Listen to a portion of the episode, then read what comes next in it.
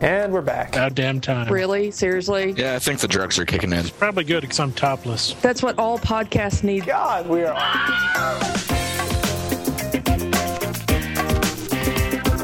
Bad Philosophy, Episode 82, recorded on January 17th, 2011. Saunders on Saunders.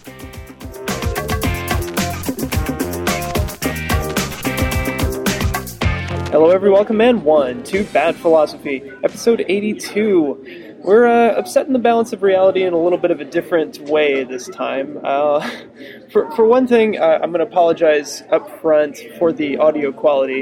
This was uh, sort of an impromptu episode, and uh, it's just me and Kevin today. I, I'm actually sitting in a uh, in a Panera Bread in, in Austin on my MacBook Air. I have I have nothing Hey, other at than at least it's not a uh, Starbucks. Well, it's it's actually the Panera Bread's Wi-Fi um, that I'm using, and it, and I don't know if it's going to be as as useful as Starbucks or not, but we will uh, we will definitely find out. Um, I'm on nothing other than my MacBook Air right now. I don't have my headphones. I don't have the regular microphone setup. So what you're hearing is is just what I can do with my Air. so hopefully it won't be too atrocious. Um, Kevin, thanks for joining me today. I, I've been I've been jonesing to, to talk about this article for a long time, and uh, I'm glad you were able Yes, you to, have. to read it. What did you just happen to get some free time this afternoon? What, what's the deal? Um, well, it's it's the holiday, and so I'm kind of taking a holiday. Oh, okay. That's- so you actually got it off is for Martin. Luther- yeah, it is Martin Luther King Day, and we have it off, and so I'm I'm sort of doing my part and making it. You Well, know, good. you're, you're doing. We're, we're doing our, our I'm homage to- celebrating what little progress we've made in civil rights issues. by by talking about uh, a potential gross violation of them in the future. Sure, we could call it that. yeah, yeah. Uh, so in, in in that really roundabout way, dude, that's that's almost a better segue than I, I usually make. I Um, wasn't even trying. Uh, I'm speaking, of course, of uh, Escape from Spiderhead. It's uh, an article that appeared in the New Yorker in uh, December, December 20th. It's written by uh, George Saunders. Uh, I I was not familiar with, with any of his work beforehand. Kevin, had, had you heard of him before? Never heard of him. Okay. But I'm also not the kind of person who reads anybody who's ever been published in the New Yorker. Okay. Much less someone with your, your last name as well. I mean, I just, I mean, I, I might go looking for more of his stuff now, having read this, and it was because it was kind of interesting. But the New Yorker really isn't my kind of of magazine. Mhm. Mainly because I'm not quite pretentious enough or rich enough to really enjoy it.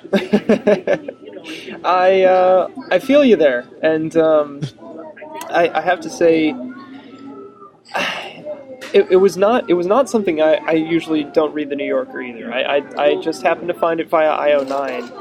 It's a short story, and I'm just going to say up right up front, we're not really going to summarize it. We're just going to assume that you've read it. So if you haven't yet, uh, pause the episode, Pause now. go go to badphilosophy.com slash blog and uh, go to the latest the latest episode or, or episode 82 and pull up the, the link for the article and read it it's uh it's about a what would, what would you say about a three four thousand word? Yeah, it took me 20 minutes to read. yeah about 20 minutes. That that's that sounds about right. Um, i had to go back over some pieces so it took me about half an hour. Um, pretty light read uh, not not anything super complicated uh, but a, a definitely a mind-bending story when you start to get into it. So go do that reading. Hey welcome back. So now that you've read escape from spiderhead Good done. Oh, Good you let him come back. Welcome back, and now we're going to talk about it. So the the story, I, I don't really even know where to start. Uh, I guess kind of on a superficial basis. When, when I first read through it, uh, certainly what IO9 highlighted was the the sex part of it. Uh, and in Hold on. fact, the only thing it really talked about was Sorry, you I, I tried to warn you, but I was not successful. no, you weren't. Um, so uh, overtly, the, the thing that, that I think drew everyone in, you know, the uh, the money headline was uh, futuristic sex with drugs type of a thing. Uh, but really, the, the story is not about that. It's it's more about. Well, I don't even know, Kevin. I, I, I can think of like six things that it's about. We can talk about them all, but Hmm? if I were if I were to pick something it was about, I would say it's about your brain. Okay. Um, that's that's the the direction I took away from it.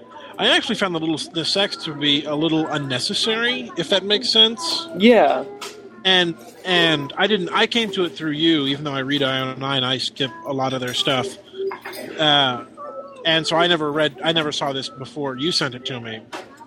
And had it been sold to me the way IO nine does it, which is the uh, this is the actual headline. I just pulled it up. George Saunders' horrifying tale of sex, drugs, and manufactured eloquence in the New Yorker, um, which is not what I would have called it. No. Really call it horrifying. There are there is sex, drugs, and manufactured eloquence, but that's that's framing it in a way that I wouldn't. Yeah. I so I really want to talk first off about. I guess we can go superficial and then we can kind of go deeper into it. Okay. The the, the sex part of it was was sort of a. Um, a- way for him to to introduce this this concept of manufactured uh, emotion of, of the the ability to hyper control human perception and and really in, in this case human thought and feeling uh, because the, the protagonist at Amnesty, I, I think the the overt point of the experiments that he goes through is to to show that emotions are completely controllable by this this drug. Uh, you know, in this world, there's the MobiPak. You get you get a drip of a certain chemical, and they have. I love the I love the names he comes up with them. You know, things like Yeah, there's some pretty creative names. and and, and, he, and they're all uh, with the little trademark Verbaluce Yes. and uh, uh, what are what are some other ones? Vera Verilax or I Veritalk? yeah. Uh, Basically, yeah. Darkenfloxx. Dark and Flocks factors in very heavily.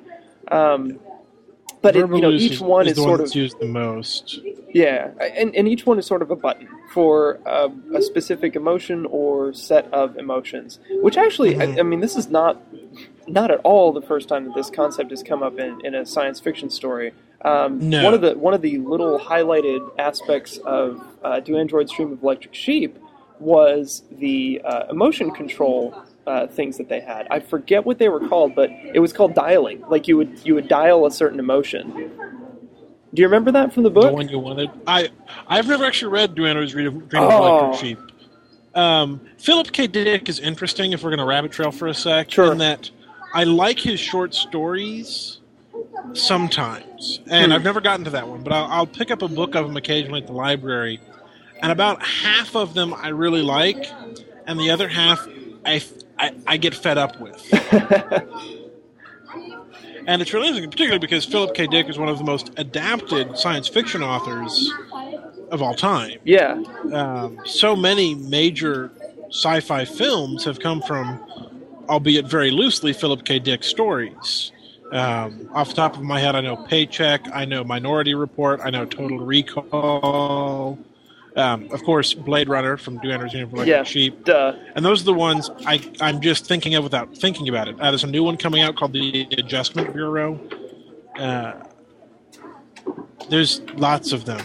Yeah, and, and so it, it's um, it may have been that George Saunders, in, in a way, this is George Saunders taking that one little aspect that that Philip K. Dick just sort of touched on and really Mhm. fleshing it out to its um, to its full extent. I, and I mean, this, this is a short story. It's not like you could write a, a whole series of books in this universe where you know drugs can precisely control uh, emotions but I think it's it's interesting as a short story. Um, certainly, the way that Saunders presents it. So I, I like Yeah. I like that um, it's a fairly accessible concept. I mean, we we are already familiar with uh, dr- with mind altering substances. Um, you know, of course, we've talked on the show before about. Uh, psychotropic drugs of uh, various kinds and the, the effects they can have on the mind but you know just uh, things as simple as um, as you know taking a, a pill to get rid of a headache or uh, you know being able to alter your mood through uh, Valium.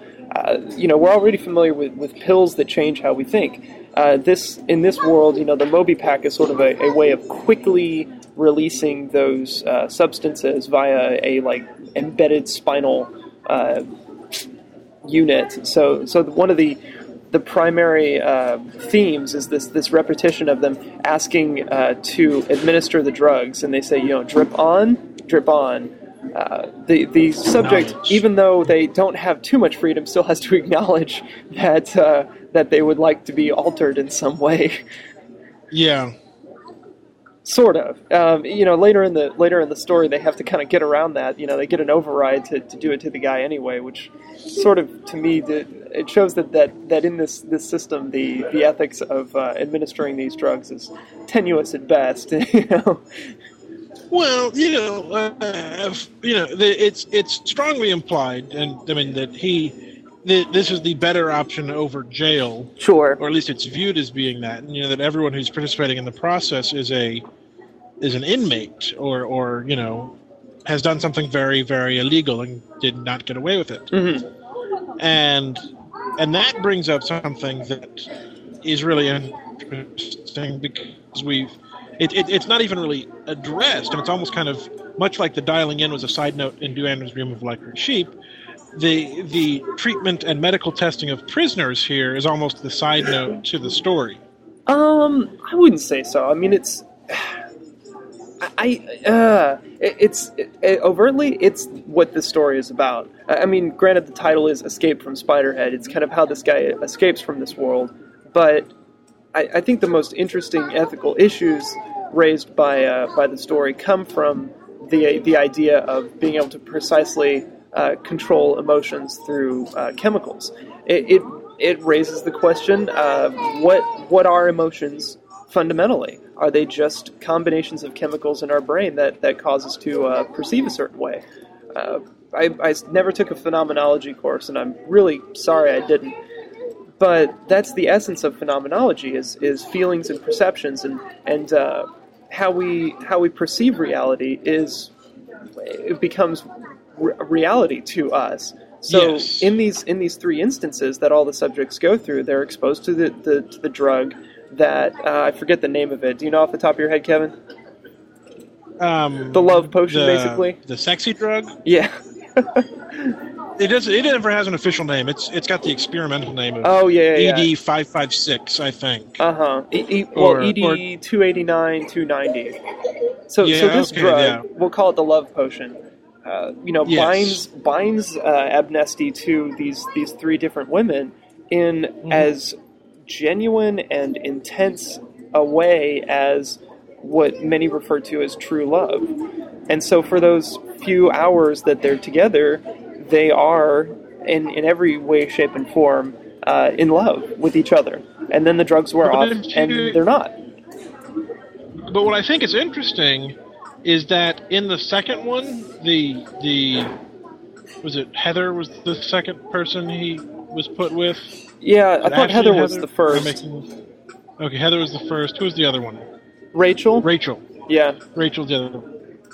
With Rachel, um, I don't I don't have an exact quote here, but I, I got a feeling that when he was going through it again, that because he was self-aware of it, it wasn't quite the same experience. Um, physically he reacted the same but he he also there was a small part of him that was stepping back and he it was something about how he wondered if she would know what it was like and that's sort of what led him to asking the questions Yeah. that, that sort of he begins asking Uh, But I think Uh, the kind of the point was that at least in this universe, even that knowledge that he had been in love didn't affect him outside of the experience or even in the experience. When when he was put uh, in front of uh, the the subject and, and told that they would be given this this Darkenfloxx um, if Mhm. if he didn't um, if he showed any sort of uh, love or emotion.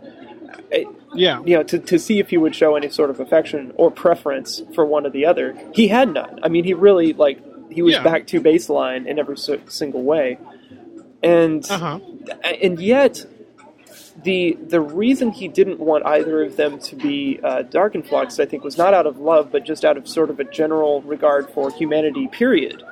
He didn't. He wouldn't wish it on anybody, right? That was that's kind of what yeah he no said. and, and no and, and I, I think that's true but i was i'm trying to find um the, i'm trying to find the exact quote um uh, it it becomes there, there's something about the emotions um, that that are created with, with through these drugs Uh-huh. that I read as very that I read as mechanical.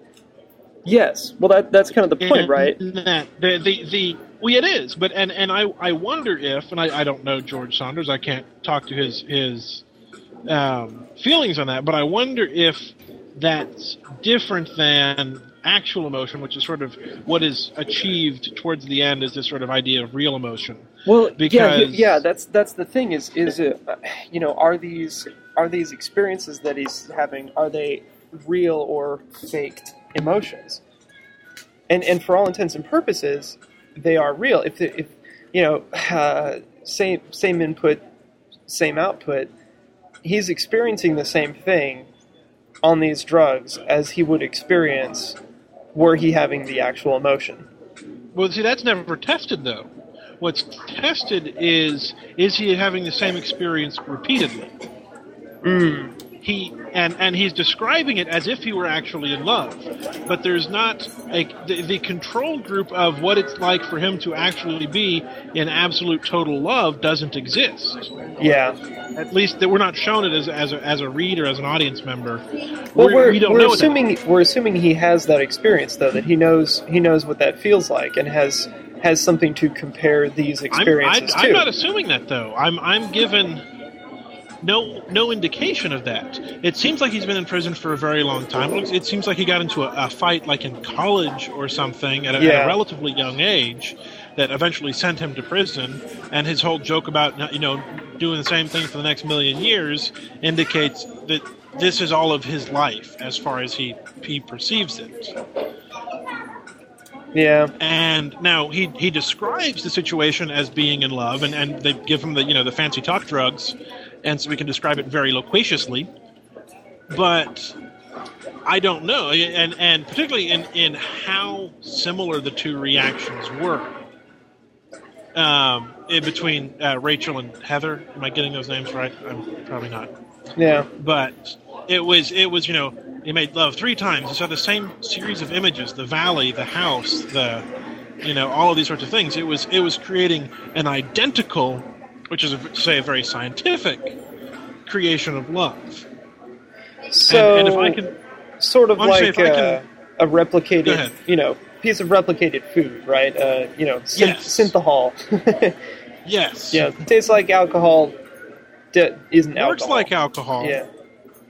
but is is different enough in that I mean I, I'm I'm going to wax a little loquacious, but not loquacious, poetic maybe. We're going to get a little into a little bit of personal area here, but um, I have been in love. I'm okay with saying that, and I'm, I'm okay with saying that I am currently in love. Okay. I don't talk about my uh, opinions a lot, particularly or my, my emotions a lot, particularly because my mother listens to this show. Hi, mom. But I mean, it it it is. I, I am in love, and and there are certainly moments, you know, where it's this massive emotional, you know, insane sort of thing. But it's flexible. It changes. It's mutable. Whereas the emotion created in this thing, and I think it's it's true. We don't really see the other emotions as much. We see, um, you know, the the truth serum, if we'll call it that, and the Yeah. the Darkalux, whatever, that makes you feel terrible.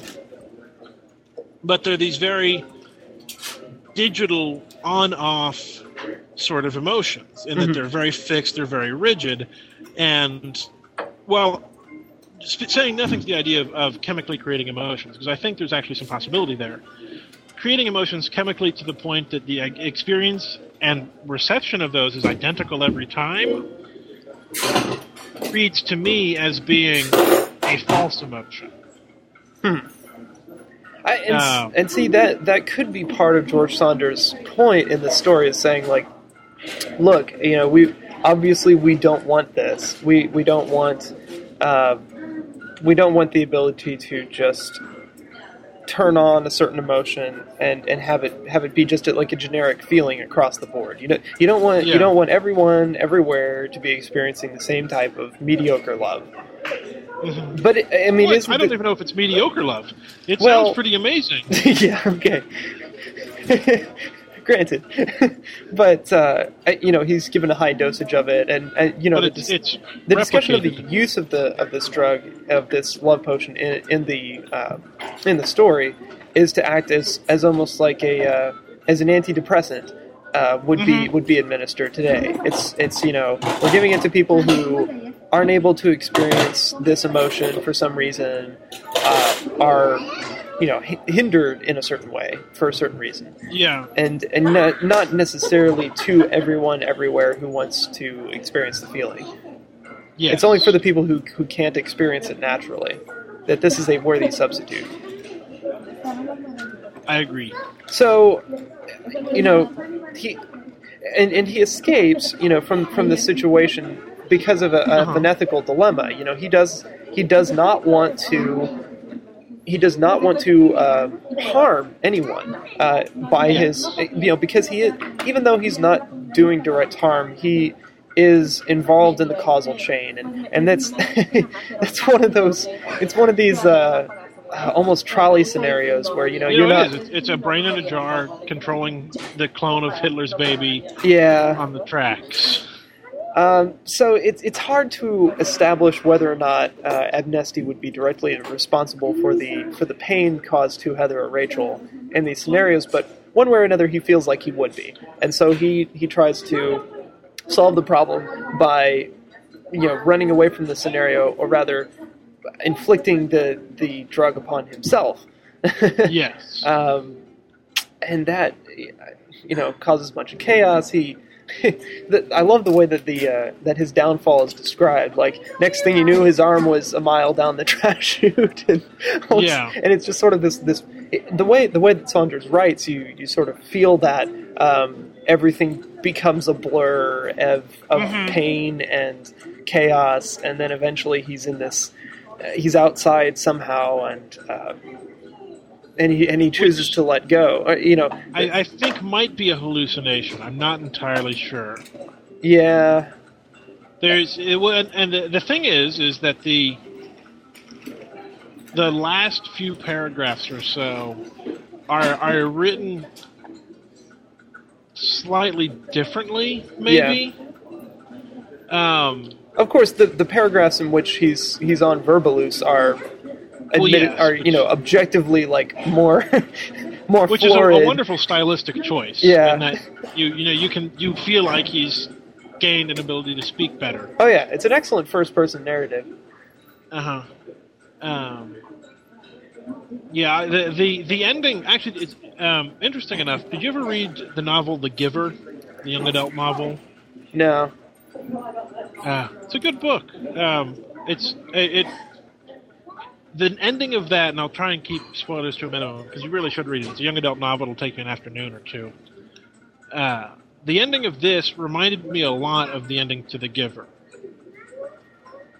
Uh, well, describe it it be- for those who have read it. Um, well, in in that the, the the main character, and I'm almost positive the giver's in a first person perspective, although it may not be. Um, the it it deals with escape in a very similar way. Um, there's not so much a choice um, to to like dose himself, and whereas it's made pretty clear that he's trying to kill himself to es- or to escape, and he's he thinks that by giving him enough Darkenfloxx that that will kill him, and then he won't have to deal with the situation anymore. Um, the the protagonist in The Giver is also trying to escape um, the situation he is in, Okay. and gets towards this very poetic sort of thing, and and again is just there's just a hint of ambiguity at the end of The Giver. Uh, About whether the character actually dies or not. many yes uh, and and i think in the case of the giver part of that was because it's a, a book for young adults and having the protagonist die at the end might have been seen as something that you just don't do Right. Um, although apparently the character shows up on another book by the same author although i've not read it so i can't speak to that experience um, i've only read the giver Well, I, I wanted to take a moment to, to talk about the um, about the ethical uh, view that, that Saunders is sort of presenting here. It feels like he's he's a deontologist, arguing against consequentialism because the the world of this of this uh, drug of these drug trials is very much one of uh, look at all the, the good that will come about from this. Uh, you know, we're doing we're doing harm here to people, obviously, but you know, it's in the name of science, and we're going to help so many people because this drug is going to allow uh, people to experience emotions that they've never been able to before, and uh, yay. But Yeah. Amnesty fights back against that from this gut feeling of no, you know, all all human life is sacred, maybe, or, or important, or it's it's not right to harm people. He's sort of you know, it's a basic harm principle type of a thing. Uh, do no harm, and and so because on that on that principle, then he he fight, he uh, fights it back and, and escapes from the from the prison. You know, I'm I'm sort of a consequentialist and myself, and I think this is a if that's really what Saunders is trying to do here, it's kind of a simplistic argument that he's making. Um, or it's not terribly well fleshed out, but I, I don't think even even Saunders realizes what he. Well, it's a fairly simplistic world that we're given. yeah, um, which which is why I think, um, which is why I kind of like your you know trolley car situation um, example, in that it's it's got it it's a, a set of premises that's relatively straightforward, and while there may not be one clear answer from it, there's no ambiguity on the premises. Right. we know we're, we're given all of the facts laid out um, and maybe left to draw our own conclusion and to decide what we think should have been done and you know should it help people should it not. But without the the, the scientist is a scientist. He's he does the science and you know that's his side of the thing But of course, Amnesty isn't a scientist. He's a guinea pig. he's a Which my glor. point though because he's the he's the agent of change Yeah. And so he is he is the stand-in for the you. You know, what would you do in this situation? Would you further science for the betterment of mankind and for you know making dictators make out on TV? Which I, I actually did kind of. That that struck me as funny. Like that that would actually. Well, yeah, be, we all got the mental kind of image. It's kind of you, you, chuckle. yeah. Yeah, So And uh, let's uh let's let's go. Let's actually answer that question then, then Kevin. I, so I've sort of come down on one side of this. What what do you? What's your answer? wait, what, what was your side again? Turn me up. Um, I'm. I actually, as, as bad as he portrays it, I would be in favor of uh, these sort of kind of targeted mind-altering substances because I think, I think drugs, in insofar as they are technology, are just as legitimate a, an extension of uh, human ability as anything else, as as computers, as as you know medical advances. If we're if we're able to uh, improve the body in ways uh, that are that are scientifically testable, we should be able to improve the mind as well. because they've been done already. Um, maybe in a theoretical sense, I would agree, but I I think, and this is something just because of the simplistic nature of this world in the story, doesn't really match up with our world. You give No, true.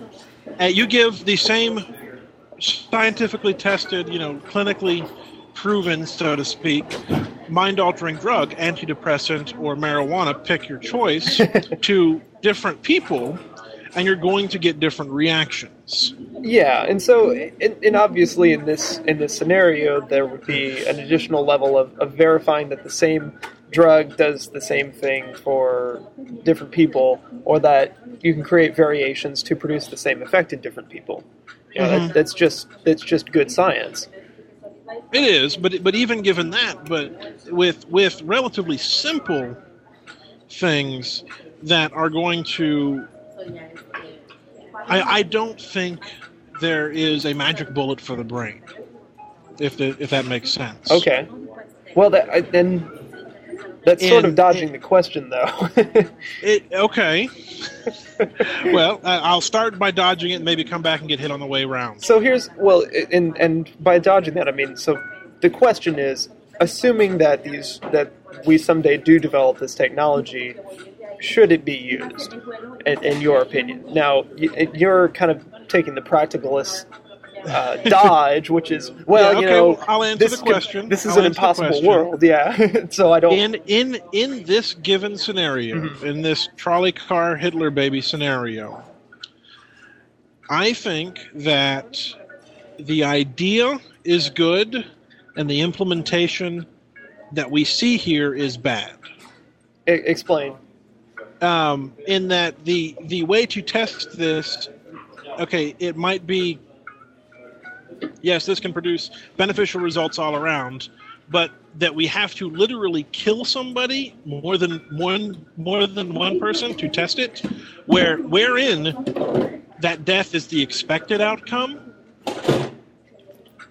Yeah. That is more. so so that part of it is kind of is kind of wonky. Like that. I, I don't. somewhere there is a a um, an ethics board at whatever organization is doing this who has been left out of the loop. Or maybe just there isn't an ethics board. Well, yeah, Yeah. but I'm, I live in I live in the world of academia, and there's always an ethic, ethics board, Yeah. even if I'm just interviewing someone about a play they watched.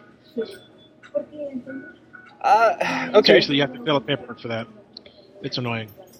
Which which you know and, and still you know i grant i grant what you're saying. And and how the way that george saunders has constructed the scenario it's it's kind of that is part of the process is to is to weed out um, or is to verify that the drug does what it, it's supposed to do by having these sorts of uh, life death choices uh, presented to, to the subject but i think Yes. you know, obviously extrapolating, it could be done otherwise. You know, there, there's certainly a I humane I think way to it test drugs like this.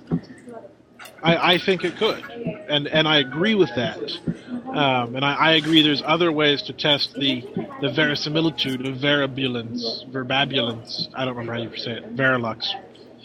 There's various ways to test the verisimilitude of the various drugs that they're pumping into your spinal cord.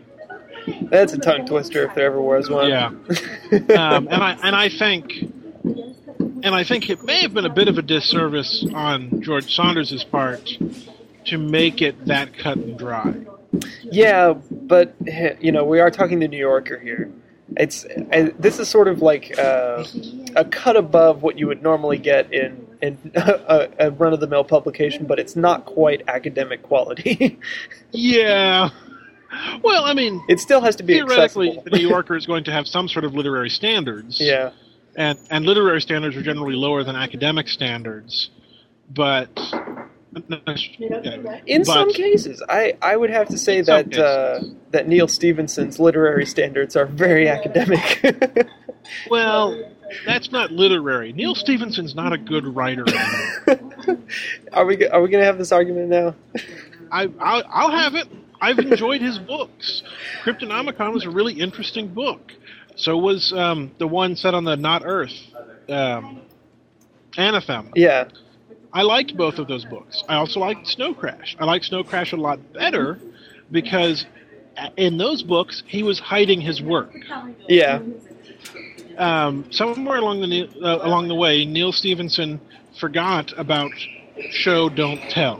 hmm No, it's um, I, I'm more than halfway through the Baroque cycle now, and uh, I have to say it, it's it, it's almost hilarious sometimes the way he writes. Like literally in, in one in one uh, chapter, there's you know he goes on for, for probably half an hour. The, those two characters are in a, a carriage ride through England, and they finally end up uh, in London, and a bomb goes off. Like like literally one of the their like luggage Something cart explodes. explodes, and the and the first the first thing, like when the guy gets up and somebody comes over to him, there's like a paragraph of dialogue that the that the other guy says to him, like you know, as much as I want to acknowledge the you know uh, boisterousness of whatever just happened, blah blah blah, like three sentences, not like are you okay? Let's let's get No, to a safety. bomb went off. It's it's Let's pretend something rational happened and people scream. exactly it's it's so it's almost comical just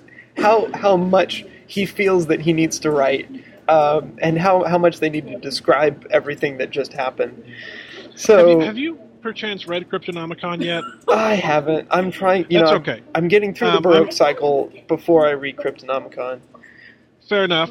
although that's the backwards way to do it. But Yeah. um, in Cryptonomicon, and this is only a mild spoiler, um, you're you're getting to a description. You get to a description of some sort of you know Neal Stephenson sort of description of some sort of event and the proper way to do it, and about halfway through, you realize he's describing the proper way to eat Cap'n Crunch, the breakfast cereal. I'm not kidding. And and at this point, it's kind of funny because he's kind of you know. In, in some way, he's sort of mocking himself and that he does these extremely things. But then you also realize he's kind of serious. Yeah. He thinks there's a right way to eat Captain Crunch cereal. Uh, this is and and it's it's stuff like this that happens when you're completely isolated from Autonomous. yeah completely autonomous not interacting with other human beings terribly often like Yeah. uh, and Like no, an editor. or an editor it, and it's and some sometimes it's great stuff other times it's just like neil you need to get out more you need a you need a girlfriend or something you know just and and this is a problem that, that a lot of authors have is they'll get very popular and they will gain editorial control. yeah They say my book's going to sell no matter what. I can do whatever I want. Case in point, Stephen King. Mm. Um, I really like Stephen King. I've read a lot of his stuff, but the, his his novels have gotten successively longer over the course of time. Like he, he re-released The Stand with you know hundreds of new pages of, of stuff that had been cut out of the original version. Yeah, I think you you you've mentioned this before. And either it was cut for a reason. yeah, I you know. Anyways, back back to George Saunders. Sure. so, and this also gets at um, you know one thing we've not even touched on here is, is sort of the philosophy of mind aspect. All of this, the, the whole premise of the story, actually assumes that it, it assumes identity theory. It assumes mind is brain. Um, you know, Yes. almost almost to the point of not even not even touching on the issue. Uh, Which, granted, I mean that's that's the that is the perspective of um, most psychologists these days, and and uh, of, of honestly of most scientists is that you know the mind is is matter. There's there's not some soul that it's connected to through uh, through the pineal gland as Descartes claimed. Um, That's what the pineal gland is for? yes, yes, it's like the uh, it's the black box of the brain, pretty much. Ah. And and I mean seriously, that's what Descartes did. It was like the, the one part of the brain that nobody really understood what it did, and he was like, "Yep, that's that's it. That's right there. That's where the that's where the soul's connected. That's the that's the anchor." uh, then we Yeah. discovered otherwise. But there, you know, there's a there's a pretty there's pretty much a consensus out there that um, the mind, or what we perceive as the mind, what we construct to be the mind, is simply a consequence of the uh, the, the the latest buzzword is connectome. Uh, I've been listening to more TED talks recently, and uh, this I wish I could remember names of people who bring these things up, but he uh, this one guy I'll probably find his name out later. Basically, puts forward that the new identity theory should not be I am my brain, but I am my connectome, which is more specifically the the the uh, the structure of my brain is my identity. So the the structure of, of synapses, the way that, that my synapses are connected, is uh, my my identity. I am that. I am my connectome. I kind of agree with that because it's you know the brain is dynamic. The brain changes. Uh, people's personality changes, and I think that's that you know we change with our brain because we are our brain. We are that that series Yeah. of connections. Not at any given moment. You know, obviously it's a it's a continuous. It's a four dimensional uh, entity, Whee! and that that leaves uh, that means I I am I am not uh,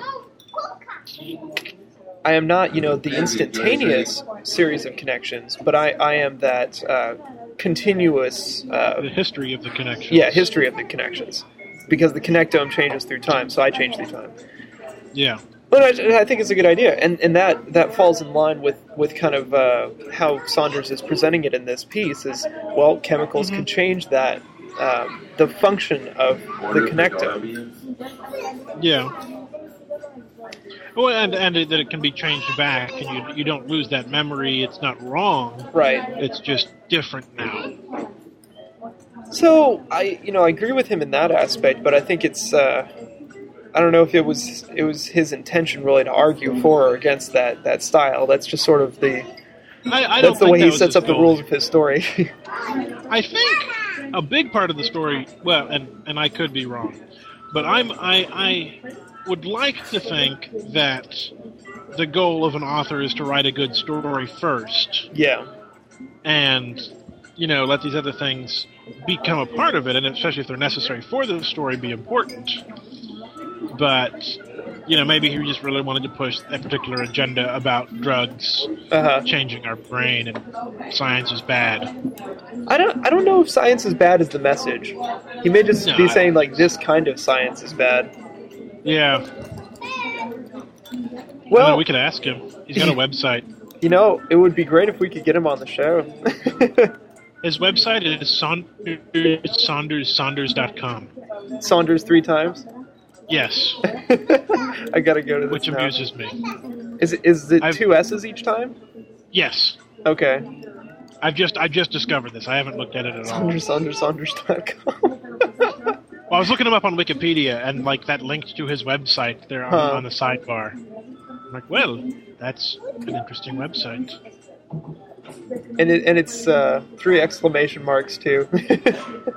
Not in the URL though. right, right. That's funny. I huh. I'll have to read through this. Oh, they apparently uh, he was on the Colbert Report. Yeah, and uh, looks like Letterman as well. Yeah. I would love to see the, his interview. Yeah. We'll, we'll Save probably link to that in the show notes. Um, so, do we want? Do you have any other uh, other closing thoughts on this, Kevin? I kind of wanted to get to uh, some Formspring questions. Um, one thing I, I want to say, just since we're on the New Yorker, um, and you'll have to link to it as well, but uh, go to themonkeysYouOrdered.com. Okay. This is, um, I don't, uh, you, you might be vaguely aware of the idea of adding different captions to New Yorker cartoons. Um, there was one for a while called the, where you, if you just replace the caption with "Christ, what an asshole," it works for every single New Yorker cartoon ever made. Um, for a while, there was the Kanye West New Yorker Uh-huh. um, caption where they would put a Kanye West tweet under a New Yorker cartoon for hilarity. That was invented by Paul and Storm at paulandstorm.com. And anyway, this is the newest one, the monkeys.you.ordered.com, which where in which they try to, as literally as possible, describe what is happening in these various New Yorkers cartoons. And I Monkeys think who what? results absolutely the monkeys you ordered. I can literally just send you a link. Hold on. Yeah, just just chat room it to me. Um,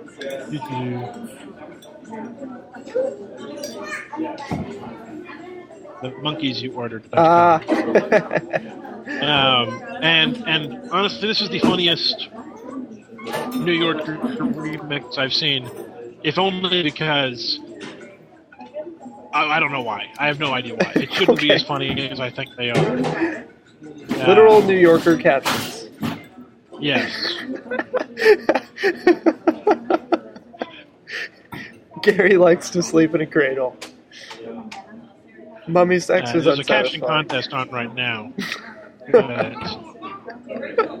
Uh, if you get the one after the whale, that is is one of my favorites, and then the one after that as well. Yeah. Is this conference room One- B?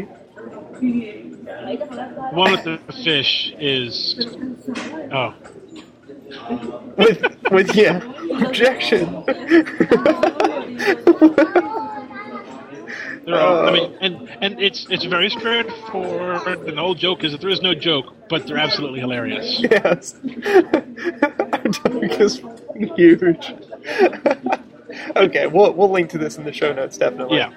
Um, So we- since we're talking New Yorker and pretentiousness and yeah. you know, we might like as well that. put it in. So, uh, we have four unanswered questions uh, in the in the uh, Bad Philosophy Formspring Queue Yeah, at the moment. Did you want to. Did you want to talk any more about any of that we've uh, already answered? Um, I don't even remember what. Now let's let them speak for themselves. generally, I'm pretty happy with the answers I give. You know, whatever we say is Oh, ho, ho. Wow. up in the air. Yeah. Um, So uh, let's see here. I like that someone asking us about how much we actually try and promote the show. Did did you already answer that one? No, you did. Oh, I did. Yeah, that's right. yeah, Um, which was, you know, fair point. mhm. um, I got.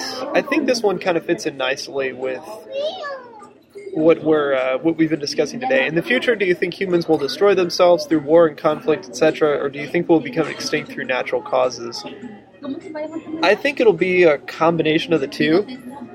Like there's there's going to be some sort of a uh, either an epidemic or a uh, a very large scale conflict that kills off a large portion of, of the, the human population, and then the rest of us will die off because everybody will have forgotten how to live without microwaves and Twitter.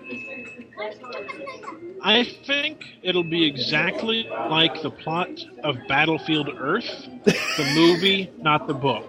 You know, I have the uh, I have the distinct fortune of having never seen Battlefield Earth. Could you please summarize that for us, Kevin? I don't know. I just know it takes place in the year 3000 and humanity is almost extinct. I was actually trying to watch it today with the riff tracks, but the version on Netflix has been edited, and so the riff tracks does not sync up with the movie properly.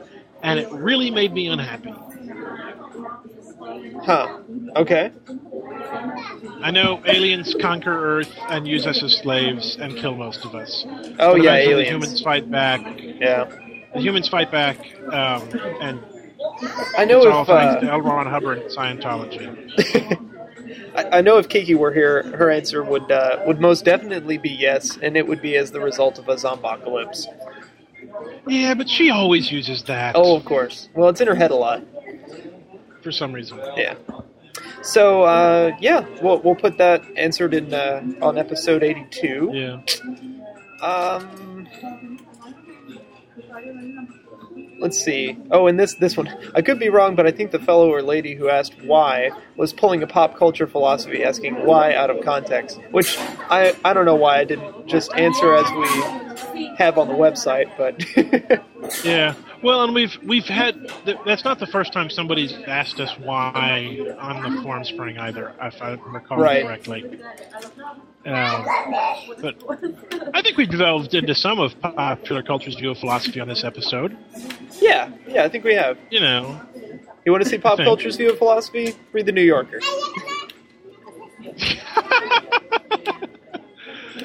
So, uh, well, Kevin, I, I, I think it's safe for us Yeah. to, to end a little bit earlier on this one. Um, okay. considering it's starting to get really loud in here, and I'm sure people can hear that on the audio. Um, Did you ever um, put together that weekly why from the end of that episode that we had a while ago? Oh yeah, the Groupon one. that I I highlighted it, but I haven't put it out. I, I'll probably post that uh, sometime soon here.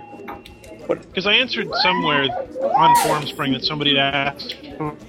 Said there's one coming a weekly walk, two episodes since then. Okay. So I've been uh, I've been slowly reorganizing everything uh, based on a, a, a better folder structure as I've transferred stuff over from uh, from my old computer to the MacBook Air. okay, But it's uh, been a slow process, so fair enough. you know, I'll get there eventually. You do most of the work. I just show up. Yeah, pretty much. Uh, so, well, good episode. Um, you can you can find the uh, the piece that we've been discussing this episode, of course, once again on the website under episode eighty two. And uh, you can also ask us more questions that we do, as as you can see, answer on the show occasionally at formspring.me slash bad philosophy. Uh, Kevin, where can folks find you on the interwebs these days? Still Twitter? Uh huh. Sorry, I just had a cracker. Yeah. I was expecting it to take longer. No. you can go ahead and plug yourself this time, Kevin. Wow, yeah, sorry. Let me finish eating this saltine cracker. My mouth is No, dry. no, it's Um, all right. You've uh, you've missed your chance. So uh, formspring.me slash bad philosophy, twitter.com slash kevson, twitter.com slash bad philosophy. Thank y'all for listening. Uh, hope that uh, whatever way you choose to control your own mind is working out for you. There may be something better coming right around the corner. We'll see you next time on Bad Philosophy. Now. I feel fantastic, and I never felt as good as how I do right now. Except for maybe when I think of how I felt that day, when I felt the way that I do right now, right now, right now, right now, right now.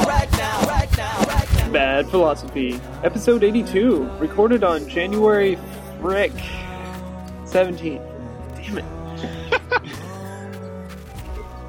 Bad Philosophy, episode 82, recorded on January. Se- uh, never mind. I'm gonna do this later. There's too much screaming in the background. Alrighty. Gotta even get ready for my second date with a pretty girl that I met at the pharmacy. Writing the prescription line, I take a pill for my social anxiety. I get a table and a nice bottle of Chablis. Now it's getting late and there's still no sign of her. Have another glass of wine, all I know is the wine lasts longer when you don't gotta share it with someone. All I know is the steak tastes better when I take my steak tastes better pill. And fantastic, and I never felt as good as how I do right now. Except for maybe when I think of how I felt that day, when I felt the way that I do right now, right now. I feel fantastic, and I never felt as good as how I do right now. Except for maybe when I think of how I felt that day, when I felt the way that I do right now, right now, right now. Badphilosophy.com. Yes, I'm pregnant.